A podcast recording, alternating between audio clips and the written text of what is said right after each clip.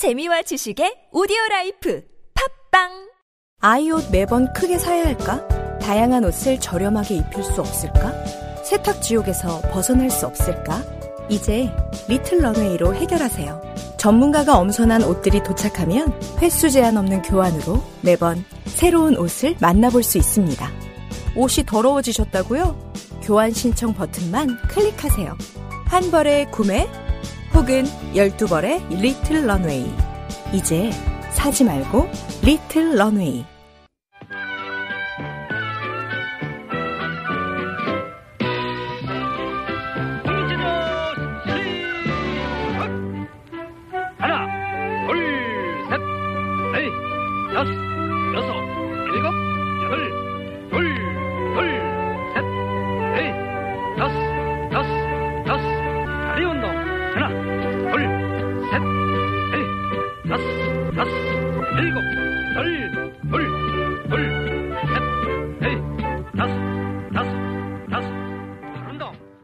김어준의 뉴스 공장.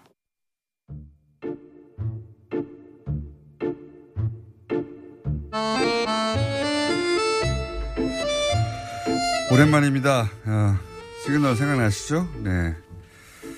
어, 뉴스 공장과 역사를 같이 해온 내부자들 오랜만에 나오셨습니다. 더불어민주당 안민석 의원 나오셨습니다.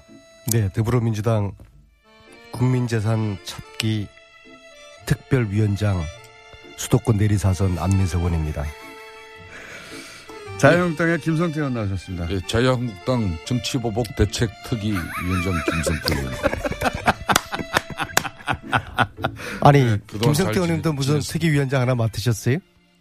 예, 저도 그런 것 같아요. 두 특위위원장이 지금 예, 오랜만에 나오셨더니 두 분이 특위위원장이 돼가지고 돌아오셨습니다. 네. 사실상 제가 이걸 맡은 배경에는 어, 맡지 않으려고도 했습니다만 안민석 의원의 보복으로부터 나도 이제 좀 살아야 되겠다는 그런 생각이 좀 내가 좀 그동안 이 국감 기간 내에 얼굴은 보지 못했지만 많은 생각을 하게 됐죠. 우- 웃기는 거예요. 국민들의 한 80%는 이 과거 청산에 대해서 찬성하고 있는데 그 국민들의 민심을 좀 거스리는 저런 대책위원회를 만들어서 특히 그것도 그 순하디 순한 김성태 의원님한테 적을 맡겨서 참 제가 앞으로 저런 분을 어떻게 상대로 이 방송을 또 해야 될지 걱정이 되고요.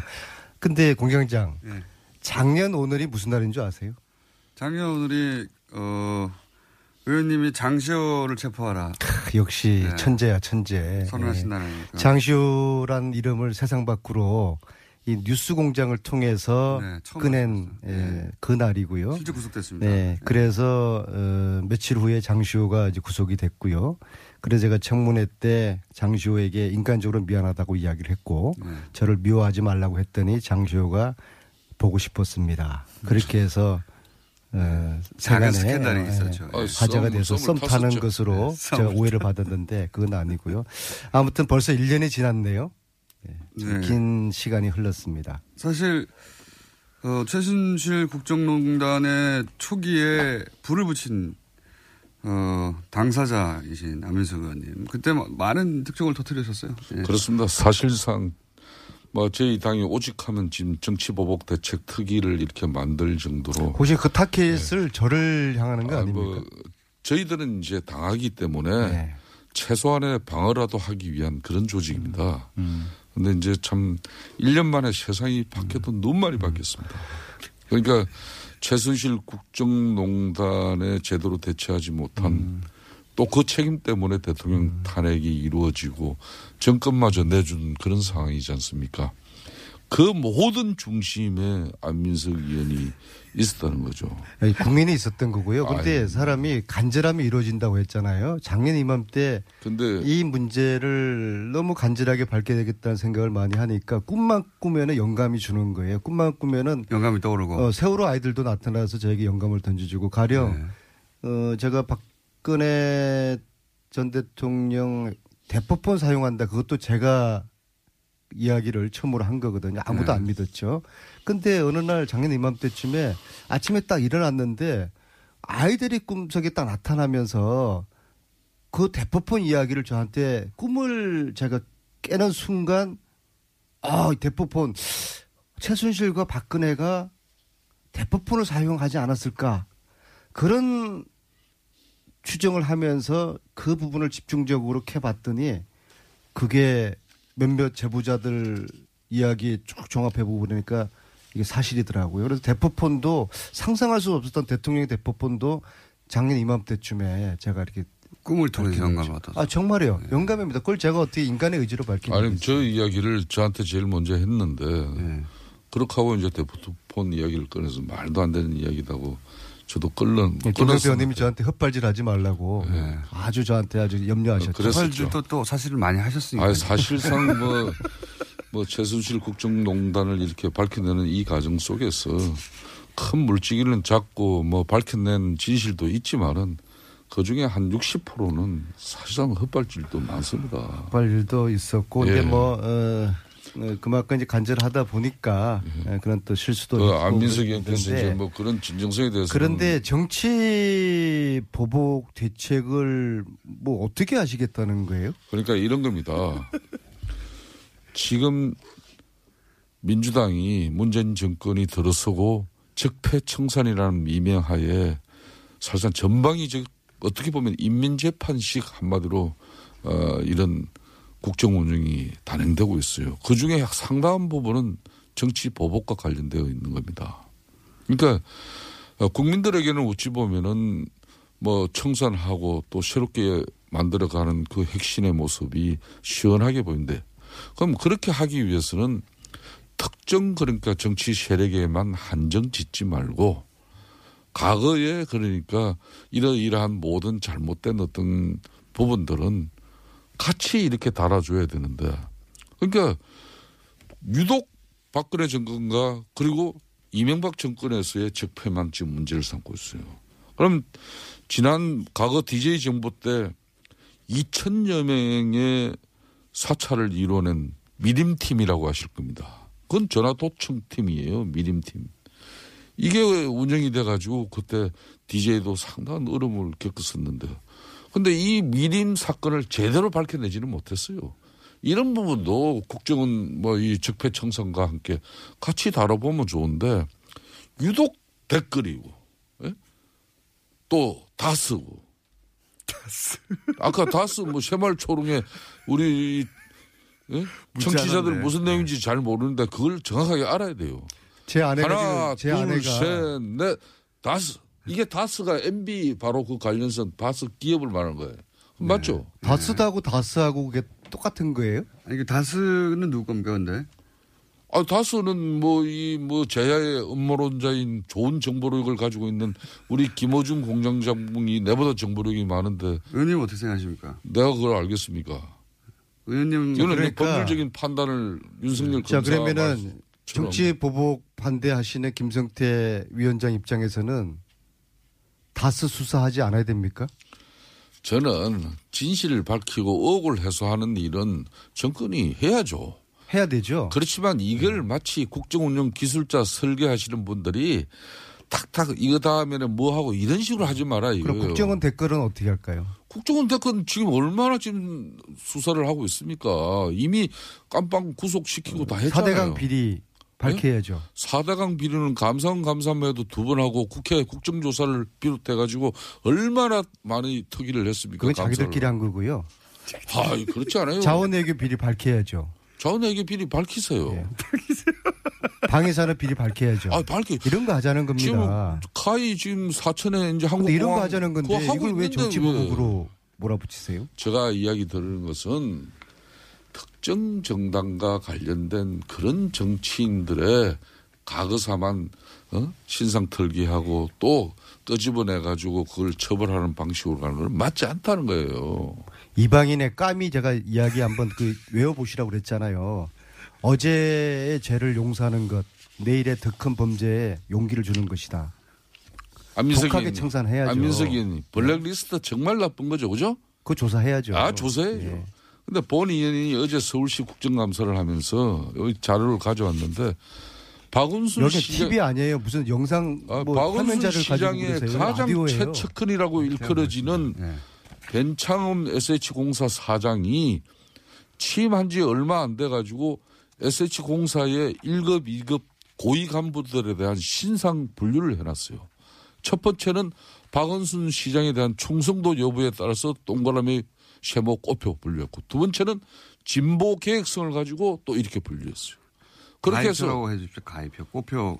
가입표가 많은 사람들은 이게 뭐 강, 강, 직급도 강등되고 해서 옷을 벗은 사람도 있고 보직 해임된 사람도 있고 이렇게 이 흔히 말하는 좌파 정권에서도 박원순 시장 체제에서도 이런 엄청난 블랙리스트 사건이 지금 나오고 있어요. 지금 김성태 의원님은 전문 용어로 지금 물타기 하고 계시는 겁니다. 저런 거 잘못됐죠. 근데 잘못됐죠? 그럼, 네, 근데 저런 거 해야죠. 저런 거 잘못 잘못된 거는 또 못하게 하고 그러나 과거 과거 이미 MB 박근혜 정권 10년 동안 이 나라를 말아먹은 이 범죄 행위에 대해서 수사하고 조사해야 되는 거 아니겠습니까? 해야죠. 그리고 잘못했으면 엄벌을 해야죠. 그럼요. 이걸 왜 정치 보복으로 몰아붙이세요? 자, 이것은. 대한민국 정의를 바로 세우는 겁니다. 여기 여야가 어디 있고 보수 진보가 어디 있습니까? 안민석 의원님, 요 근래 특수학교 대해서 한 방 먹으시더니 예. 이상한 위원장 맡으셔가지고 애매하게 물타기 하시고 그 특수학교 만에 만나서 이런 말씀하시면 그 되- 특수학교? 이야기 잘 나왔어요. 서울시 15년 동안 당에서 하나 이런 아, 저 이야기 들어보세요. 특, 특위위원장 맡으라고 그러면 하지 않, 않겠다고 해야 되는 이야기 거죠. 들어보세요. 안민석 의원님. 예? 그 특수학교도 서울시에서 15년 동안 못한 걸 우리 위대한 강서 지역 주민들은 그걸 대체 부지를 통해서 수용하고 학교 폐교 부지는 지역 주민들의 수군 사업을 같이 이뤄내고자 조영 교육감과 합의하고 진행시킨 걸 어느 날 아침에 그걸 걷어차버린 사람이 조영 교육감인데 그 진실을 아시는 분이 예? 왜 그런 얘기 아닙니까? 그리고 그 특수학교 잘 되고 있죠. 특수학교는 잘 되고 의원님, 있죠. 네. 그한 이야기 저 보세요. 혹시 뭐 이 통신사로부터 요즘 뭐 검찰 경찰로부터 통신 이런 기록 조회 받고 그런 뭐 피해는 안 받고 계시죠? 아유, 저는 지난 10년 동안 저 보세요. 서구한 날 당했어요. 저 보세요. 네. 제가 이 뭐 23건에 아니, 이 내가 방송이 텔레비전인데 내가 왜이 자꾸 왜한뭐 일주일 저 전에 자료를 가지고 와서 들어보고. 그러세요? 아니, 제가- 일주일 전에 제가 보고 통신 기록. 조회를 해 보니까 예. 무려 23건에 이렇게 저에 대한 들어보십시오. 기록을 예. 조회한 사실이 통신사로부터 제가 나왔어요. 이렇게 저한테- 전방위적으로 지금 현재 사실상 정치 보복 탄압이 이루어지는 행위가 만연해 있습니다. 그걸 아셔야 돼. 그래서 안민석 의원께서도 이제 집권당 의원으로서 의원님 대부분 네. 박근혜 정부 시절에 하신 건, 한- 된, 된 건데요. 앞에 있잖아요, 이게. 예? 예? 여기 보세요. 이 앞에 이건 다잖아요. 만약에 제가 네. 김성태 정치 보복 대책특별위원장님 예. 우리 문재인 정부 이후에 누군가가 김성태 의원님을 사찰했다 그러면은 예. 제 손가락에 장을 지지겠습니다. 좋습니다. 만약 그런 일이 있다 그러면 제가 발벗고 나서서 예. 규명을 하겠습니다. 염려하지 마십시오. 예. 그런 일이 박근혜 정부 되고. 때 있었던 일을 가지고 저, 애매하게 이 청취자들 아닙니다. 헷갈리게 하시는 저런 자료 들고 나오셔서 그러니까 저는 박근혜 정권에서도 비주류 오직 하면은 안종범 수첩의 이재호 선배와 저와 그 MB 때, 내용을 주진우 기자가 부르셨잖아요. 주진우 기자가. 밝혀냈지만은 네.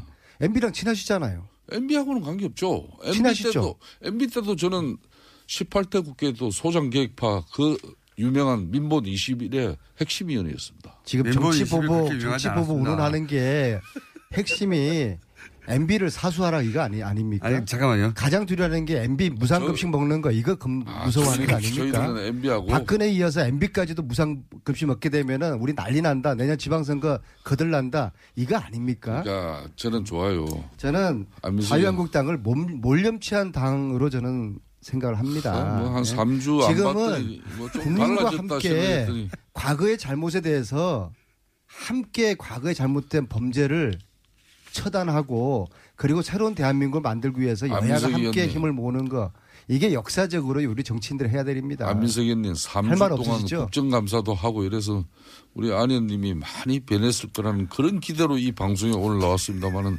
역시 하나도 안 변해요. 아, 저 역시 좀 우리가 품격 있는 방송 용어하고 뵈면서 그동안 이 국정감사 엘레강스하고 기간 디그니티한 동안에 그런 이 모습 서울시 보려고 교통 방송이 했는데 얼마나 정치 보복 대책 특별위원장 의원님, 이 디그니티는 명사 아닙니까? 지금 예? 안민석 의원도 국정감사하는 기간 동안에 이 서울시 교통방송이 교통방송 설립 본연의 목적에 벗어나 가지고 편향적인 정치관과 또 정치적인 입장을 가지고 방송을 많이 해가지고 지금 많은 지적을 받고 예?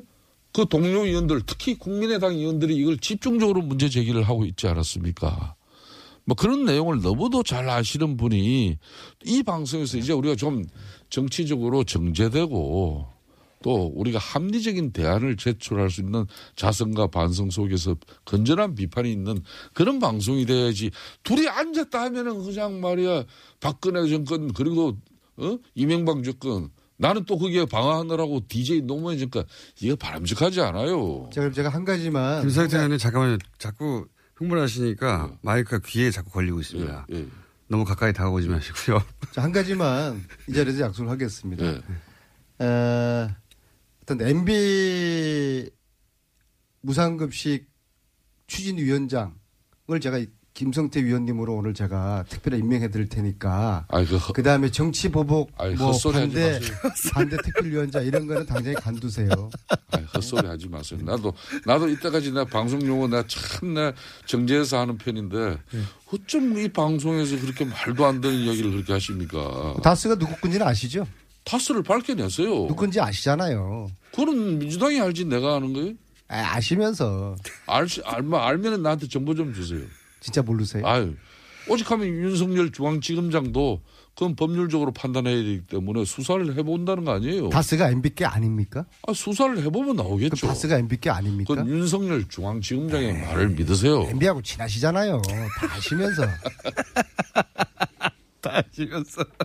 아니, 제 이제. 사람이 말이에요. 예. 참 안민석 의원이 제가 좋아하는 동생이고 참 안전했어요. 안전했어. 그런데 어느 날 에? 문재인 안전했어. 대통령 방미길에 그 대통령 그 비행기 한번 타고 오시더니 그냥 사람이 저렇게 바뀌어가지고 지금 나 분명히 충고합니다만은 정치인의 긴 생명은 오로지 비주류입니다. 주류에 서지 마세요. 주류는 방송하고 MB하고 가까이 놀다가 지금 저렇게 되셨거든요. 주류에 서지 마세요. 주리.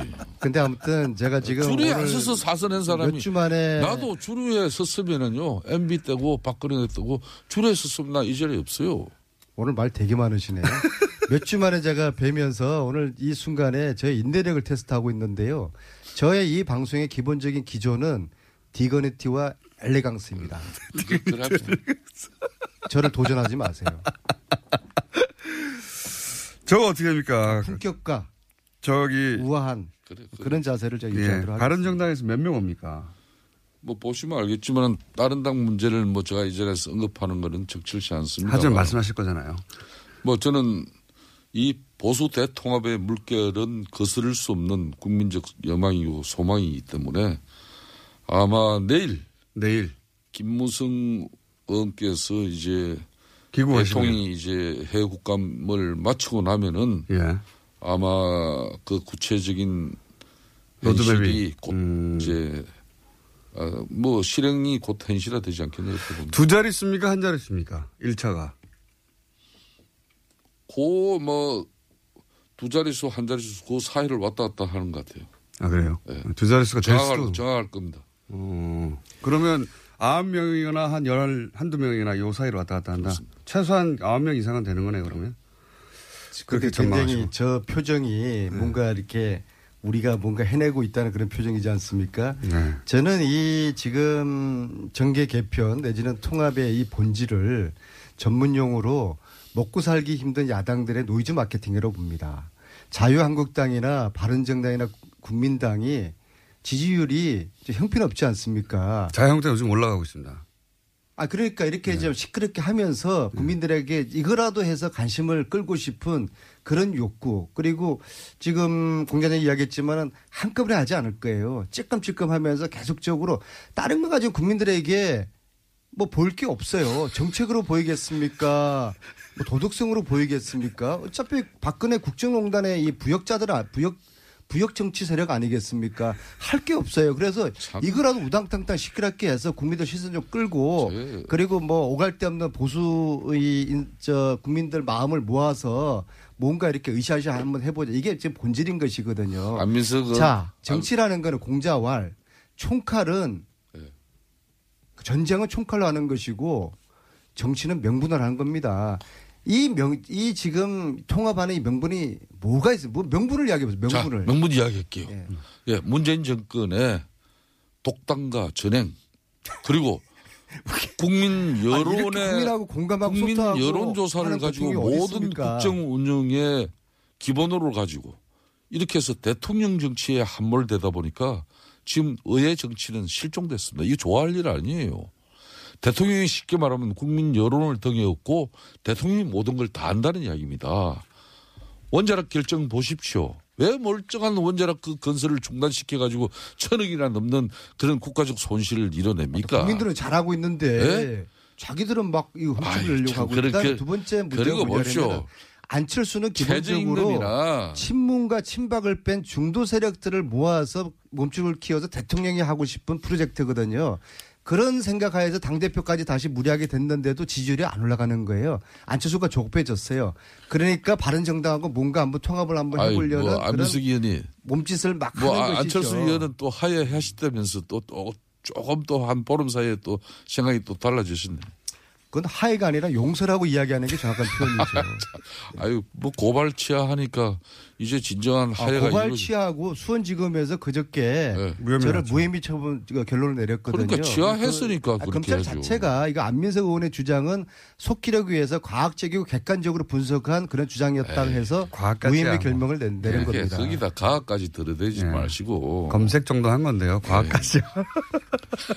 그 안민석 의원님 말이라도 그래서 이게 안철수의 앞으로 정치적인 야망과 지금 오갈 데 없는 이 바른정당 에, 한국당의 그런 이해관계 당리당략이 오늘 이 자리를 통해서 봅니다마는 통합 이야기들이 나오니까 강우- 근데 국민들은 관심이 별로 없어요. 아니, 자기들 간의 가- 자기들만의 리그죠. 그만 해보세요. 내가 이김 공장에 말씀 좀 드리겠습니다. 다스가 누구 겁니까? 향, 향후 정치 지형은 말이에요. 다스가 누구 거냐고요. 이제 문재인 정권의 이 자, 독단과 여쭙습니다. 일방 통행시 국정 운영에? 우리가 대응하기 위해서는 일차적으로 보수 대통합에 우리 자유한국당과 바른정당이 이제 함께 뜻을 모색하고 그 MB와 친한 김성태 또 의원님 다스가 누구 안철수? 의원 안철수 대표도 진정한 한마디로 정치인이라면은 중도 보수를 아우를 수 있는 이런 거대 여당을 지금 막 문자가 쏟아집니다. 다스는 MB 겁니다. 문자 쏟아지는데 그 걸로 알고 계신데. 시가 정말 맞습니까? 그리웠어요. 맞습니까? 서로 각자 자기 말 하고 남남 말 안 듣고 오디오 물리고. 다스가 누구 거예요? 말씀 좀 해주세요. 아시잖아요. 아, 그걸 안민석 의원이 알지 왜 나보고 제가 그걸 한 가지만 더? 여쭤볼게요. 한 가지 마지막 네. 시간이 다 돼가지고 홍준표 대표와 서청원 의원 간의 대결은 누가 이깁니까? 결과적으로.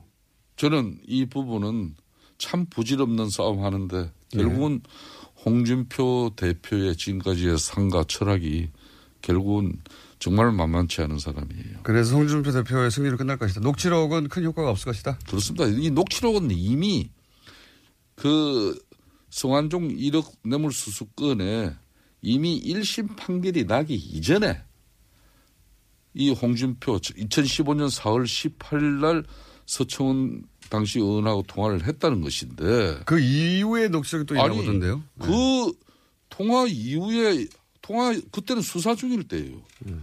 그 이후에 1심 판결이 1년 6개월 떨어졌어요. 그 이후에는 소청 선배하고 통화하고 그런 거 없어요.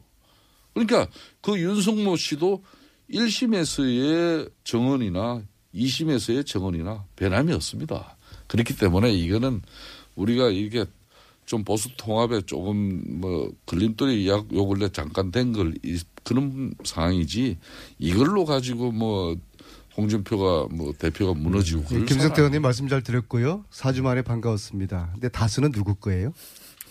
다섯 그런 뭐 지금 현재 이 정권이 윤석열 중앙 중앙지검장을 통해서 사실상 수사 지시를 오다를 내린 것 같으니까 그 이번 국감에서 밝혔지 않습니까? MB 건은 아니죠. 아 윤석열 검사장한테 예, 중앙지검장한테 이제 물어보세요. 그러면은 답을 해줄 거예요.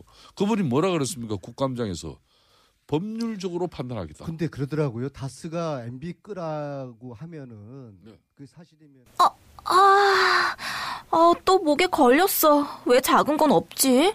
그럴 땐 더 알티지 오메가 3. 스마트폰을 너무 많이 봤나 봐. 눈이 너무 건조하네. 그럴 땐 더 알티지 오메가 3. 아, 손발도 저려. 그럴 땐 더 알티지 오메가 3. 알았어, 알았어. 더 알티지 오메가 3. 그래. 약사들이 만든 GM팜을 검색해보라고. 오케이. GM팜. 오빠, 우리 어디 가는 거야? 정수 가지. 와, 우리 말 타러 가는 거야? 그렇게 좋아? 고민하지 말고 장수로 오세요. 온 가족이 즐기는 승마 체험과 국내 최대 규모의 말역사 체험관 등 장수에는 정말 볼 것, 누릴 것들이 넘쳐난답니다. 말의 심장 소리를 직접 느껴보는 장수에서의 하룬 여행. 장수는 항상 가까이 있습니다. 주말 여행은 장수로. 승마 체험 예약은 063-350-5486.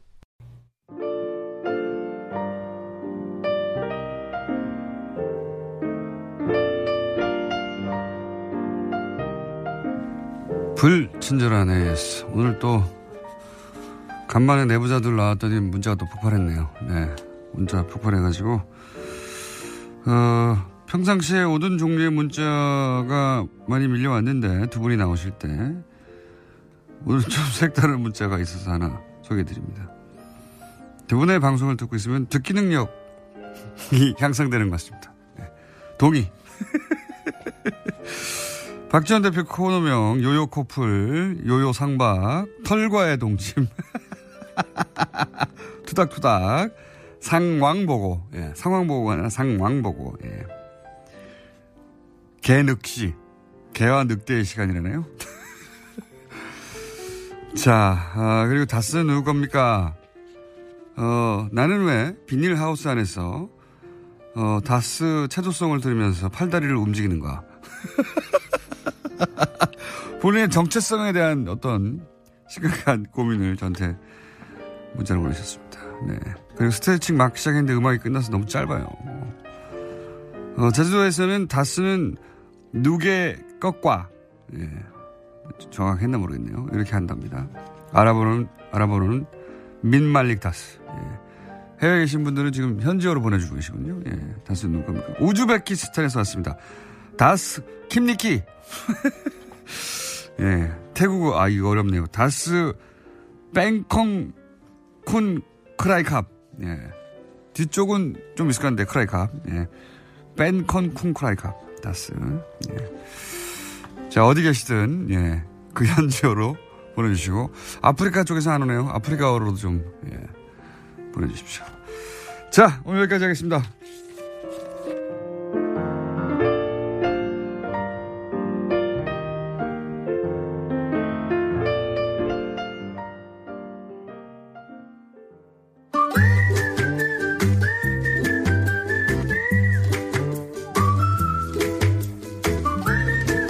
도시건축가 김진애 박사님 나오셨습니다. 안녕하십니까? 네, 안녕하세요. 오늘 시간이 좀 됩니다. 앞, 앞에 듣기 평가 같았다고요? 네, 듣기 평가 두분 여기 들어 스튜디오 들어오자마자 두 분 계셔서 제가 그랬어요. 못 듣겠다 꾀거리. 아니 이제 제가 이 시간 그 시간에 말을 잘 안 하는 이유가 뭐냐면 네. 이미 오디오가 두 분이 물리고 있는데 네. 저까지 하면 세, 세 사람이 물려가지고 그냥 구경만 하고 있습니다 보통은. 그래도 어... 그리워하시는 분들이 많은 모양이에요. 아니, 그거 여전히 살, 들으면서 살아있는. 욕하고 네. 다음 주는 왜 안 나오지? 어, 그리고 스트레스 풀 스트레스 풀고. 어. 샌드백이 필요해요 사회에는 역시. 샌드백이 서로 서로를 치고 그런데 네. 서로 서로로 딴 데를 쳐요. 네. 그래가지고 어 A가 하는 말이 B에게 가서 B가 A로 전달을 해야 대화가 되는 건데. 근데 오늘 이분들은 대화가 아니고요. 오늘은 드디어 dignity and elegance까지 나와서 제가 정말 아 바깥에서 까무러쳤습니다. 그리고 헛소리도 나오고요. 자 오늘 어, 윤보선 대통령 지난주에 했고 네. 오늘은 정치 리더의 건축 네. 어딥니까? 오늘은 제가 사실 오랫동안 이걸 언제 해야 되나 언제 해야 되나 했던 거를 이제 오늘 합니다. 노무현 네. 대통령과 봉하마을. 아, 봉하마을. 정확하게는 뭐 봉하마을의 노무현 대통령 사저 네, 네 얘기를 하는 건데요. 어 제가 사실 얘기하려고 하는 거는 어 굉장히 특이한 게 봉하마을은 생가와 사가와 묘소가 같이 있는 그쵸. 같은 공간 안에 있는 유일한 우리나라에서 유일한 공, 곳대입니다. 세계적으로도 드물 것 같아요. 굉장히 드문 데입니다. 네. 그 다음에 또 하나 제가 이제 그동안 윤보선 뭐 경교장 네. 뭐 여러 얘기를 했지만 대통령 사가에 건축가의 이름이 알려진 거로는 유일합니다. 아하. 음. 그러니까 그 건축가의 이름은 사실 일반 조금 관심 있으신 분들은 다들 알고 계실 거예요. 정기용 선생님이시라고 이분도 2000 저기 11 12년 이때 돌아가셨습니다. 음. 그래 그 뭐 마지막에 대장암으로 돌아가셨는데 어, 굉- 꽤 굉장히 잘 알려진 건축가거든요. 근데 네. 이제 노무현 대통령 사저를 설계한, 그러니까 지금 생각을 해보십시오. 그러니까 지난번에 얘기한 뭐 윤보선 대통령의 사가 누가 뭐 집장수 집이라는 뭐 이런 네. 표현을 하고 건축주의 입김이 굉장히 많이 들어갔다고 얘기하고 가령 우리가 이명박 대통령 사저 얘기하면 논현동에 결국 사저를 지었지만 무지무지 큰 집이에요. 그 집이. 네. 근데 제가 건축가 이름이 나오는 걸 한 번도 들여다 들어본 적이 없습니다. 맞습니다. 보나마나 네. 이명박 대통령은 아마 톤키로 지셨을 것 같아. 제가 보기에는. 톤키로. 왜냐면 네. 시공자가 더 앞, 앞에 나오는. 근데 이제 노무현 대통령이 건축가를 기용을 하고 그 건축가와 함께 어, 집을 지었을 뿐만 아니라 이 마을에 대해서 같이 생각을 하는 이런 전체적인 과정. 예. 이게 사실은 정치적인 리더십일 뿐만이 아니라 이 건축의 리더십에도 굉장히 중요한 거다. 그리고 음. 이 얘기를 좀 이제 많이 좀 했으면 좋겠다고 생각이 들어서 제가 이제 가지고 왔는데요. 턴키로 맡기는 것과 건축가에게 맡기는 것의 차이를 잠깐 설명해 어, 주세요. 그러니까 턴키라는 거는 이제 처음부터 저기 이, 이 땅을 사는 거 거의 뭐 땅 사는 것부터 시작하는 경우가 많은데 마지막에 열쇠 돌리는 것까지가 턴키인데 네. 이럴 때는 대개 시행사 내지는 시공사가 맨 앞에 있습니다. 음, 업자가 계약자를. 계약자를 이제 주로 건설사로 하는 거죠. 네. 그리고 이제 보통 건축가는 그 시행사에 하청을 받아. 하청을 받아 가지고 합니다. 그러니까 설계만 저- 해주는 거죠. 설계만 해주는 거죠. 그럴 그런 경우에는 건축가하고 건축주하고의 관계가 네. 굉장히 이제 안 그래도 의리인데 이제 완전히 뭐 병이 되는 거죠. 그럴 경우는. 음, 만날 기회도 그다지 없고. 네. 예. 근데 이제 이게 우리나라에 저는 하여튼 건축의 턴키가 너무 많은 것도 이제 굉장히 문제지만 뭐 건축가한테 거 먼저 맡기게 되면 어떻게 됩니까? 건축가한테 맡기는 경우에는 이제 건축가하고 이제 건축주가 여러 가지 얘기를 이제 많이 내가 하는 원하는 거죠. 것과, 그래서 이제 네. 안은 뭐 이제 여러 가지를 안을 만들고 난 다음에 그러고 난 다음에 그거를 잘 이행할 수 있는 시행 시행사 그러니까 시공사를 이제 음. 하고 대개는 또 그 건축가가 감리까지 하게 됩니다. 음. 현장을 이제 전체를 통화를 하게 되는 거죠. 이 경우가 그랬습니다. 그렇군요. 근데 이제 이게 흥미로운 게 저도 이제 그 제가 그때 무슨 건축 정책 저기 무슨 선진화위원회 위원장을 하고 있었기 때문에 집을 짓고 계신다는 걸 저도 알았거든요. 예. 그러니까 뭔가가 하고 계시는 근데 아무것도 그때는 안 알려져 있었어요. 그래서 제가 굉장히 궁금했습니다. 그때는 이제 사적인 일이라고 생각했겠죠. 어, 그럼요. 그리고 이제- 공개할 일이 아니라. 그리고 정기용 선생님이 어 일을 하고 계셨다는 것도 알았는데 근데 네. 이제 제가 이 얘기를요. 어 사실 여러분들한테 우리 이제 일반적인 사람들한테도 굉장히 얘기를 하고 싶은 게 이제 보통 건축 자기 집을 짓는다거나 아니면 뭘 할 때는 대개는 뭐 이제 이런 거 있잖아요. 싸게 짓는다. 예. 아니면 내가 원하는 대로 짓는다. 음. 근데 이제 그럴 때 사실 많은 사람들이 턴, 턴키로 가기도 하지만 건축가를 고를 때 굉장히 힘이 들어해요. 그렇죠. 아는 사람이 있는 것도 아니고. 그렇죠. 뭐내 유명한 친구가 있는- 사람으로 해야 되냐. 어, 유명한 사람은 또 너무 비싼 거 아니야. 비싼 이거. 거. 그리고 자기 맘대로 하는 거 아니야. 나는 말 네. 한마디 못 하는 거 아니야. 뭐 이런 이제 고민들이 네. 있지 않습니까? 그렇죠. 일반적으로는. 아, 그래서 이제 어, 물론 노무현 대통령이셨으니까 여러 가지 네. 이점은 있으셨겠으나 노무현 대통령은 상당히 모범적으로 건축가를 선정하는 것부터 굉장히 모범적으로 어떻게 하셨어요. 게 모범적입니까? 저도 이제 궁- 이건 이건 뭐냐면 바깥에 안 알려진 사, 네. 사안이고 그래서 저도 이제 정경 선생님 만났을 때 제일 먼저 물어본 게 어. 아, 어쩌다가 그러니까. 그런 이런 기회를 하셨습니까? 이렇게 했더니 어 굉장히 모범적인 게 한 다섯 명 정도를 처음에 건축가를 지명을 그래서. 했대요. 어. 건축가를 그러니까 그거는 이제 여러 가지죠. 유명한 뭐 지명도도 음, 뭐 있고 또 그. 뭐 추천도 받고 그 다음에는 이제 뭐 비서실에서 알아본 것도 있을 테고 네. 그 다음에 그분들이 쓴 책도 있고 음. 뭐 이렇게 했는데 이미 그다음에는 건축한 것도 보- 보셨을 보셨을 테고 뭐 샘플로. 사진으로도 보셨을 테고 네. 스타일도 되게 좀 아실 테고 그러고 난 다음에는 건축주가 인터뷰를 했다 그럽니다. 다섯 명을. 다섯 명을 다. 어. 인터뷰 그러니까 처음에는 이런 거죠. 처음에 그리고 세 명으로 주- 줄이고 음. 다시 그다음에 그 사람하고는 또 더더 얘기를 해보고 토론을 하고 음. 토론 토론을 토론, 하고 그러니까 토론하는 겁니다. 아니 이게 딴 게 아니에요. 대화 대화하고 토론하는 겁니다. 토론 참 그러니까, 좋아하신 양반이에요. 그러니까 뭐 정말 뭐 이런 거죠. 마을에 대해서 뭐 지구에 대해서 뭐 그러니까. 환경에 대해서 나의 꿈에 대해서 뭐 이런 걸 가지고 이제, 토, 이제 토론하다 보면 자기 마음에 드는 사람이 생기거든요. 그렇겠죠. 예. 그 생기거든요. 그러니까 아, 이, 이 사람은 이제 그 궁합이 맞는 사람이 생기는 겁니다. 그러고 난 다음에 설계를 이제 같이 시작을 하는 거죠. 그래서 낙점이 되셨다고 그래요. 이게 건축 이전에 사람 먼저 만나고 네. 그 사람하고 내가 이런 걸 하고 싶은데 당신 어떻게 생각하냐 이런 이야기를 길게 나눈 끝에 네.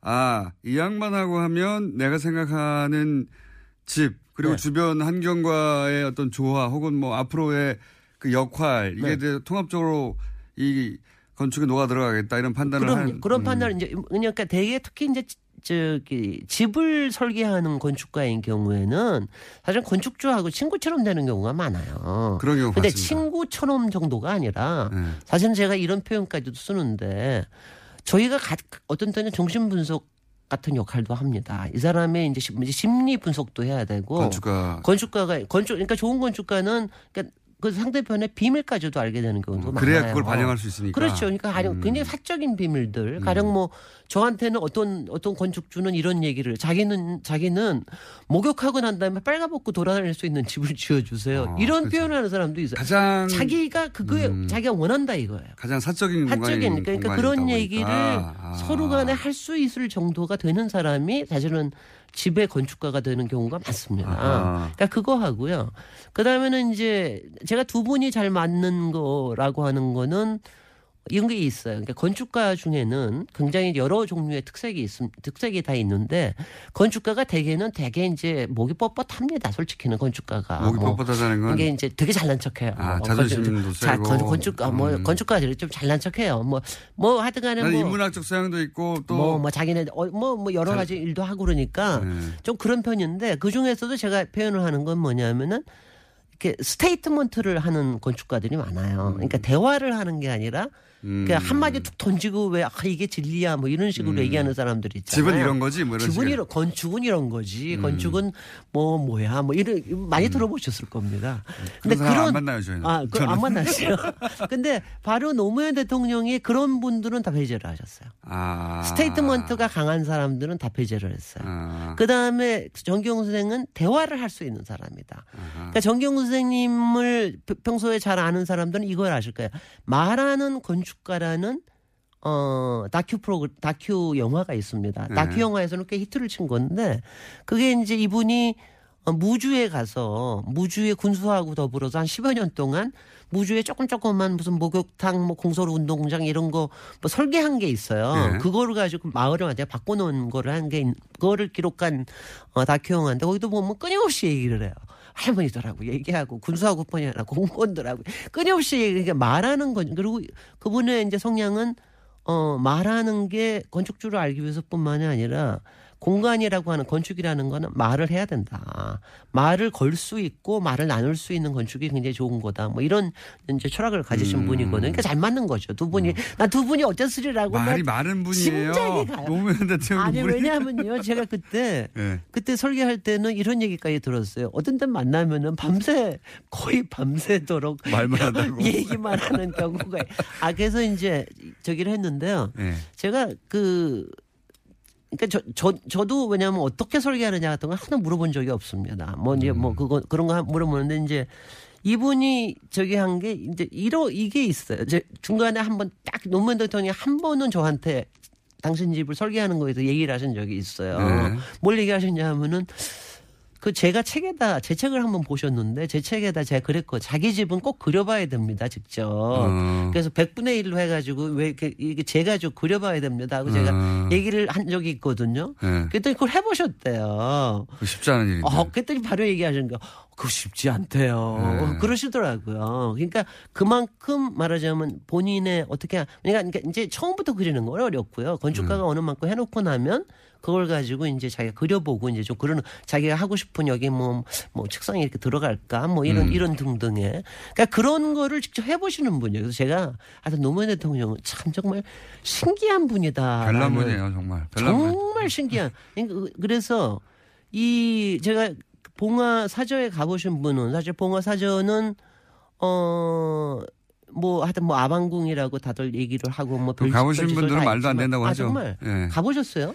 제가 알기는 안 가보신다는 당분간 뭐가 기약이 끝날 때까지는 안 가보신다 그랬었는데 가보셨어요? 네, 서거 이후에 제가 이제 어, 정권이 바뀌고 나면 가겠다고 안 갔죠 한 몇 년. 네네. 예, 네. 한 7년간 안 가셨겠네. 가다가 예, 올해 가- 올해 갔다 왔습니다. 올해. 어, 오래 갔다 오셨어요? 네. 사저까지 갔다 가셨어요? 아니면 바깥에만 묘소 사-? 사저도 구경했죠 그냥 구경. 네, 네. 예. 예, 예.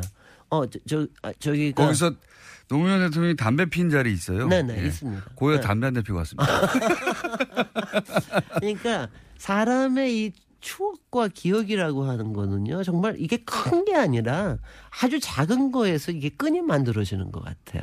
저는 그게, 그게 굉장히 주- 중요한 것 같아요. 근데 이제, 어, 정경수님은 봉화 사저만 가지고, 제가 사실은 오늘은 봉화 사저 얘기하고, 다음 네. 주일에 봉화 마을에 대해서 한번 얘기를 하려고 그러는데. 사저 아직 시작도 안 됐어요. 네, 아시죠? 이제 사저는. 건축가 얘기가 아니, 근데 사저 얘기는 예. 특별하게 얘기하실 게 없어요. 그러니까 뭐 흙과 나무로 지어진 집이다. 지붕은 동판으로 되고. 근데, 근데 가장 중요한 게 생각보다 좁아요 뭐냐면 그리고.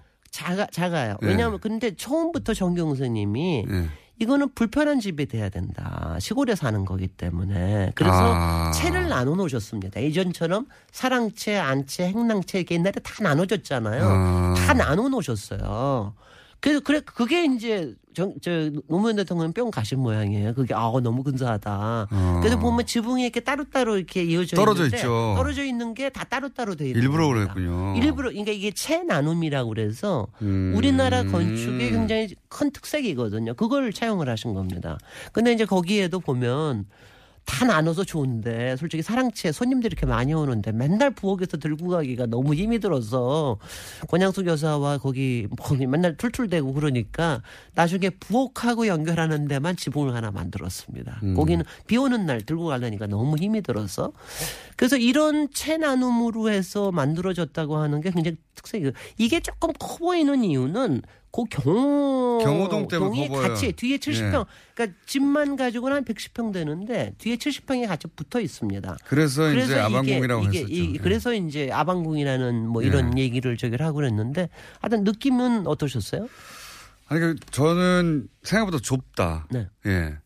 이제 사진으로만 봤으니까 네. 생각보다 좁다는 거 하나고 낮다. 네. 집들이 낮, 낮습니다. 예. 전체적으로 낮습니다. 집들이 낮고 턱도 잘 없습니다. 맞습니다. 네, 네, 그리고 네. 떨어져 있는 거. 네, 왜 이렇게 네. 떨어져 지었을까? 그 신기했어요. 네네. 불편할 그게 텐데. 불편 바- 바- 바로 불편한 게 시골에서 사는 마음이어야 된다. 그게 우리가 자연에서 사는 마음이어야 된다. 뭐 이런 얘기 그리고 이제 그 부엌 말씀하신 불편하게 왔다 갔다. 네네. 그래서 그런지 고양수 여사님이 그때 어, 밥을 해주시지 않고 짜장면 시켜주시더라고요. 아, 저, 어, 저는 밥 한번 얻어 먹었는데. 네, 짜장면 어, 한번 얻어 먹었어요. 네. 예. 아, 그래서 어 사실 가보시면 제가 이제 다음 주는 생가도 얘기하고 뭐 좀 얘기를 할 건데. 그러니까 이 사저, 그러니까 이거 자체만으로 박사님? 사저로서 네. 안녕하실 시간 없어요. 네네. 일단 오늘 여기까지 같습니다. 아, 사저의 의미를 새깁시다. 예. 다음 주에 이어가겠습니다. 김진일 박사님이었습니다. 안녕. 나도 안녕.